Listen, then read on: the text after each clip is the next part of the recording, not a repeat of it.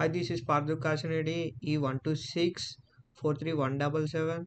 Uh, here is a topic I would like to discuss about the JavaScript. Uh, uh, the JavaScript is a high-level programming language that is widely used for the web development. It allows our developers to create dynamic and interactive web pages and web applications that can respond to user input and update their content in real time.